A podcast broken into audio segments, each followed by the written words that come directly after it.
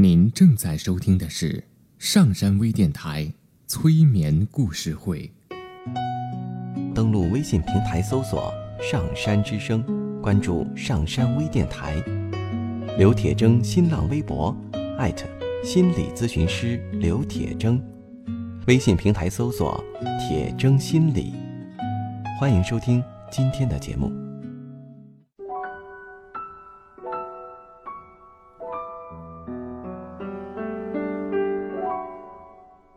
你好，我是铁铮，欢迎你和我一起走进催眠的世界。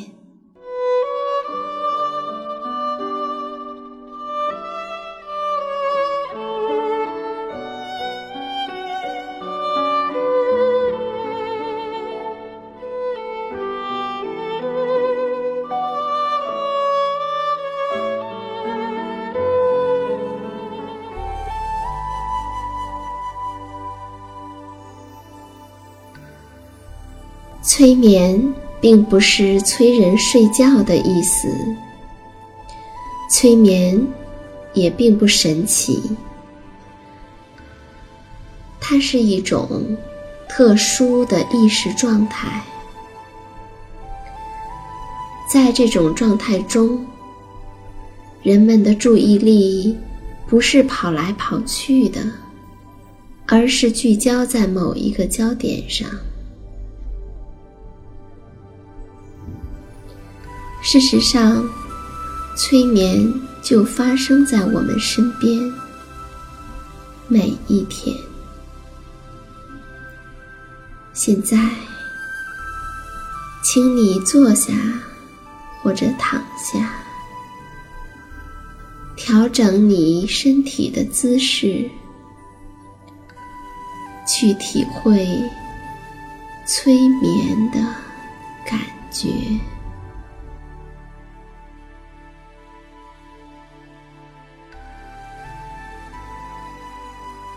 我们小的时候听故事，开头总是会说，在很久很久以前。我们今天讲的这个故事呢，就发生在很久很久以前，在一个非常遥远的地方，有一个国王生了重病。人们都认为他已经病入膏肓，无药可救了。国王有三个儿子，他们对父亲的身体非常担心，跑到王宫的花园里去哭泣。有一天，他们在花园里遇到了一位老人，老人问他们：“为什么这么伤心？”他们就把自己对父亲生病很担心的事情告诉了老人。老人听了以后说：“我知道有一种生命之水，只要你们的父亲喝上一口，他的病就会好。”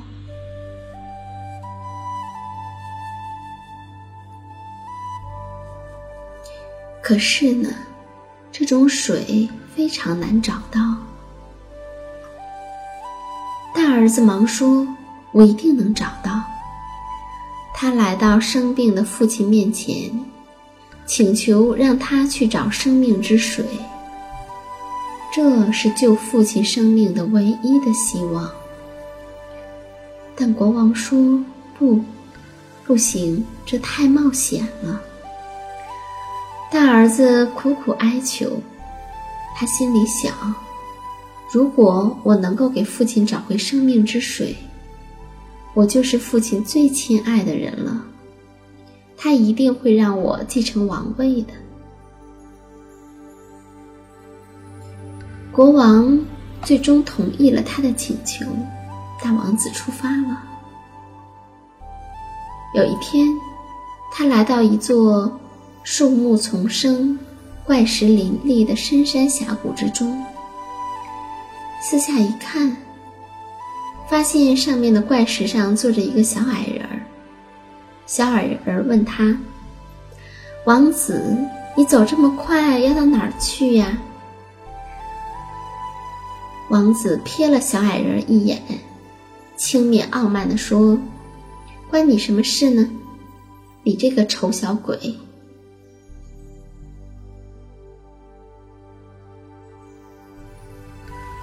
说完，趾高气昂地骑着马走了。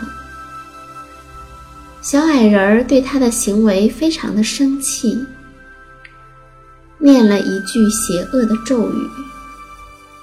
结果呢？大王子骑马所经过的山峡变得越来越窄，最后，山路狭窄到使他一步也不能向前移动了。他想拨马往来路退回去，但是后面的山夹也合在一起，使他完全的卡在了里面。他想卸马走路，可是却连马也下不来了。他死死的被咒语困在那儿了。国王在病中一天挨一天的盼望着大儿子，可就是不见他回来。时间不等人，二儿子向父亲说：“爸爸，我去找生命之水吧。”他暗想。哥哥一定是死了。如果我这一去运气好，这个王国肯定就归我来继承了。国王经不住他苦苦哀求，同意了他的请求。他沿着哥哥相同的路，在同样的地方遇上了同一个小矮人。小矮人也和先前一样的问道。你走得这么快，要到哪儿去呀？二王子和他的哥哥一样，瞥了小矮人一眼，很不屑地说：“多管闲事，不用你管，留意你自己的事情吧。”说完，趾高气扬地骑着马走了。小矮人非常的气愤，于是对他施了同样的魔法。二王子也和他哥哥一样，被困在窄窄的山峡中，既不能前进，也不能后退。在王宫中，在两个哥哥毫无回音的情况下，小王子也向父亲请求要去寻找生命之水。他自信他会使父亲康复。那他也在同样的地方遇到了小矮人。小矮人问道：“王子，你走得这么快，要去哪儿啊？”王子回答说：“哦，小矮人，我爸爸生病，快要死了，我是去寻找生命之水来救活他的。你能帮助我吗？”小矮人问道：“你知道去哪儿找吗？”王子回答说。我不知道，所以我希望你能够帮助我。小矮人说：“嗯，你这个人说话挺和气，又真心诚意的请求我的帮助，我就告诉你到哪儿去找吧。你所要寻找的水，是一座被施了魔法的城堡中一口井里面涌出来的水。”我给你一根铁杖和两小块面包，你可以很顺利的到达那儿。当你到达城堡时，用这根铁杖敲三下城门，门就会自动打开。进门，迎面躺着两头饥饿的狮子，张着大嘴，随时的等候着猎物送上门来。但如果你把面包扔给他们，他们就会让你进去。你要尽快的到井边去取生命之水，赶在时钟敲过十二点之前出城。要是你稍有耽搁，你就永远也别想出来了。小王子对小矮人热情友好的帮助连声道谢。接过铁杖和面包，按照小矮人的指点出发了。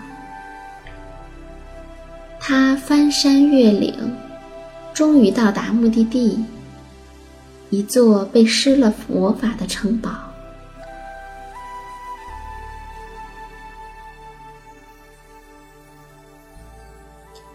用铁杖敲了三下城门，门向上打开了。扔掉面包，让狮子安静下来之后，他走进城堡，来到一座漂亮的大厅。在大厅周围有几个骑士坐在那儿昏睡着。他取下他们的戒指，戴在自己的手指上，又顺着大厅来到另一个房间，看到一张桌子上有一把宝剑和一块面包。他一起收了起来。他再来到一个房间，在椅子上坐着一个年轻美丽的少女。看见他进来，少女很高兴地欢迎他，说他为他解脱了魔咒，他应该得到这个王国。如果他一年之后回到这儿，他就会和他结婚。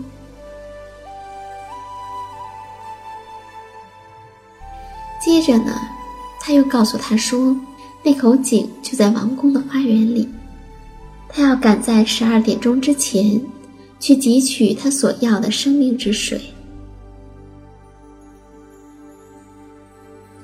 告别少女后，他一路寻去，就在他走进那座美丽的花园时，一个令人爽快的凉棚吸引了他的注意。在凉棚的下面有一张睡椅，他实在是太累了，想去休息一会儿。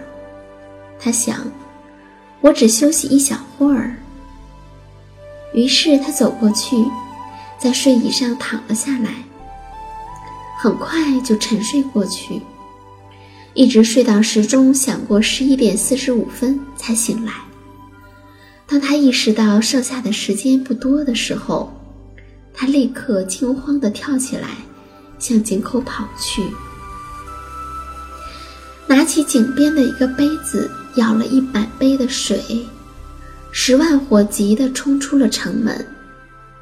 他刚刚跨过铁门，时钟就敲过了十二点，铁门从上面落了下来，速度非常的快。他从惊慌中回过神来，想到自己得到了生命之水，非常的兴奋，快快活活地走上了回家的路。在他经过遇到小矮人的地方时，小矮人仍在那儿。他看见宝剑和面包以后说：“你得到了价值连城的东西，用这口宝剑，你只要一挥，整个敌军。”都会被杀退，而这块面包呢，则是一块永远都吃不完的面包。王子心想：“我不能一个人回去见父亲，我应该和两个哥哥一起回去的。”所以他问道：“亲爱的小矮神，你能不能告诉我，我的两个哥哥在哪儿呢？”小矮人回答说：“他们实在太傲慢无礼了，我已经用魔法把他们锁在两座山之间了。”小王子苦苦地为他的两个哥哥求情，祈求小矮人放了他们。看到小王子如此的情深意切，尽管小矮人不愿意，但。还是将他们放了，但是他告诫小王子说：“你要小心提防他们啊！这两个家伙似乎心术不正呢。”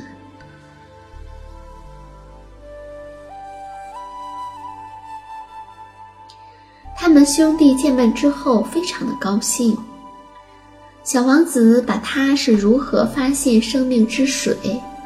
并取了一满杯，以及他是如何解救一个美丽的公主摆脱魔咒的，公主又如何约定一年以后等他去和她完婚，要把王位传给他等等的经历，都告诉了他们。然后呢，三个人一起骑着马往回赶。在路上，他们经过了一个国家，看到那儿正遭受战争和饥饿的蹂躏。人们都以为这个国家要灭亡了，但小王子把那块面包借给了那个国王，使他的臣民摆脱了饥饿，又用那把宝剑杀败了敌国的军队。使王国恢复了和平。一路上，他又以同样的方式帮助了他们所经过的另外两个国家，把他们从危难之中解救出来。最后，他们来到海边，一起上了一艘船。船在海上航行。两个哥哥私下里商量说：“弟弟找到了我们没能找到的生命之水，父亲一定会把王位传给他的。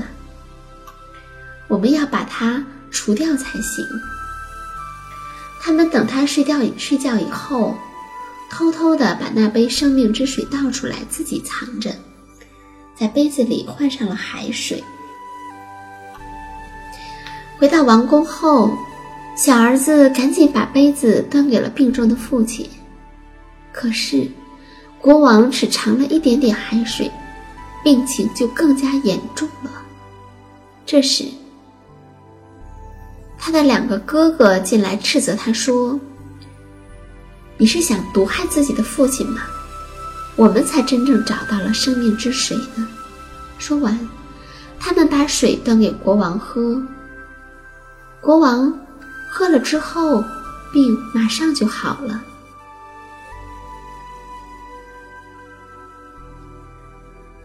老国王的病好了之后，对小儿子非常的生气，以为他是想要害他的命。于是他召集大臣一起问他们应该怎么处理这件事。最后商定的结果是要将他的小儿子处死。而小王子却一点都不知道。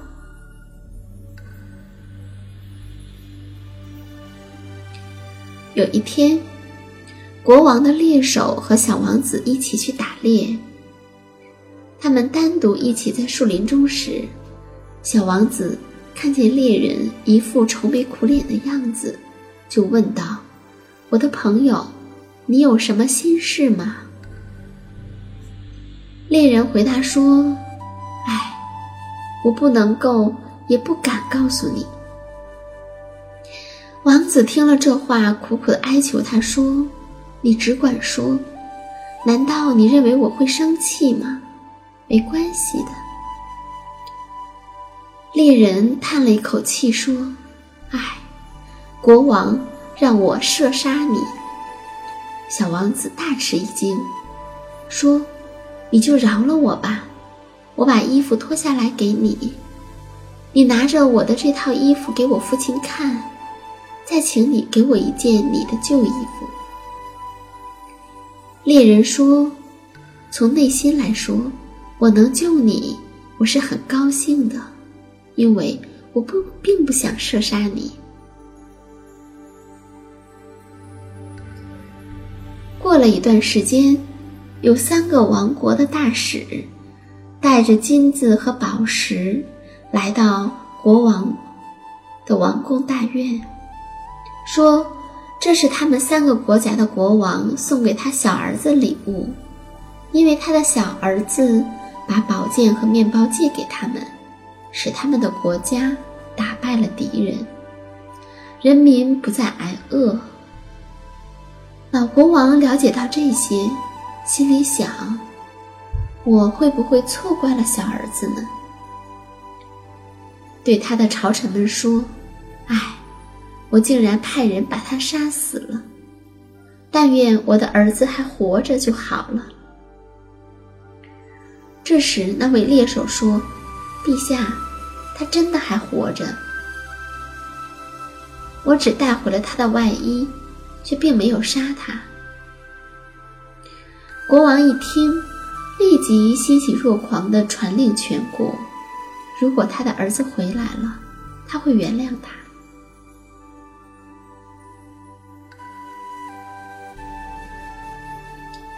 也就是在这个时候，那位公主正急切地盼望着她的救命恩人的归来。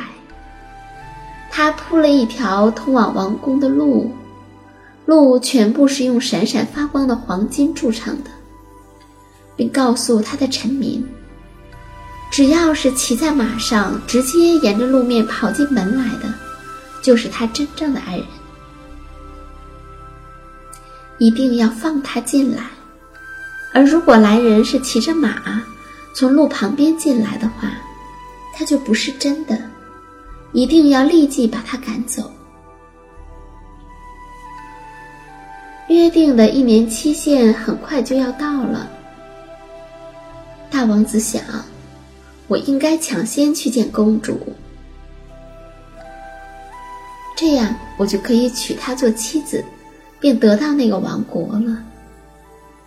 当他来到王宫前，看到金子铺成的路时，他心里暗想：骑着马在这么漂亮的路上跑，多可惜呀！于是他拨转马头，从路的右边骑了过去。可当他走到宫门口的时候，卫兵对他说：“他不是真的，要他走开。”不久，二王子也出发了。走过这条路的时候，他同样在想：“哎呀，这么闪闪发光的道路，踩在上面太煞风景了。”他也拨转马头，从路的旁边骑了进去。同样的，卫兵依然说他不是真的王子，把他轰走了。那。一年的正式期限到了，小王子离开森林，要去找他的未婚新娘。这之前，他因为害怕自己的父亲不原谅他，一直躲在树林里。一路上，他老是想着，快马加鞭，不停的飞驰，甚至到了金子路面也没有注意到，仍然骑着马，直接的从路上跑去。待他来到宫门时，门立即打开了。那位公主非常高兴的欢迎他的到来。现在，她是自己的丈夫，也是这个王国的君主了。公主告诉他说：“听说他的父亲已经原谅了他。”小王子。也就是新国王听了之后，回去见了父亲。而他的两个哥哥呢，听到风声以后就逃跑了。他们上了一条帆船，扬帆出海去了。从此，再也没有听到过他们的消息。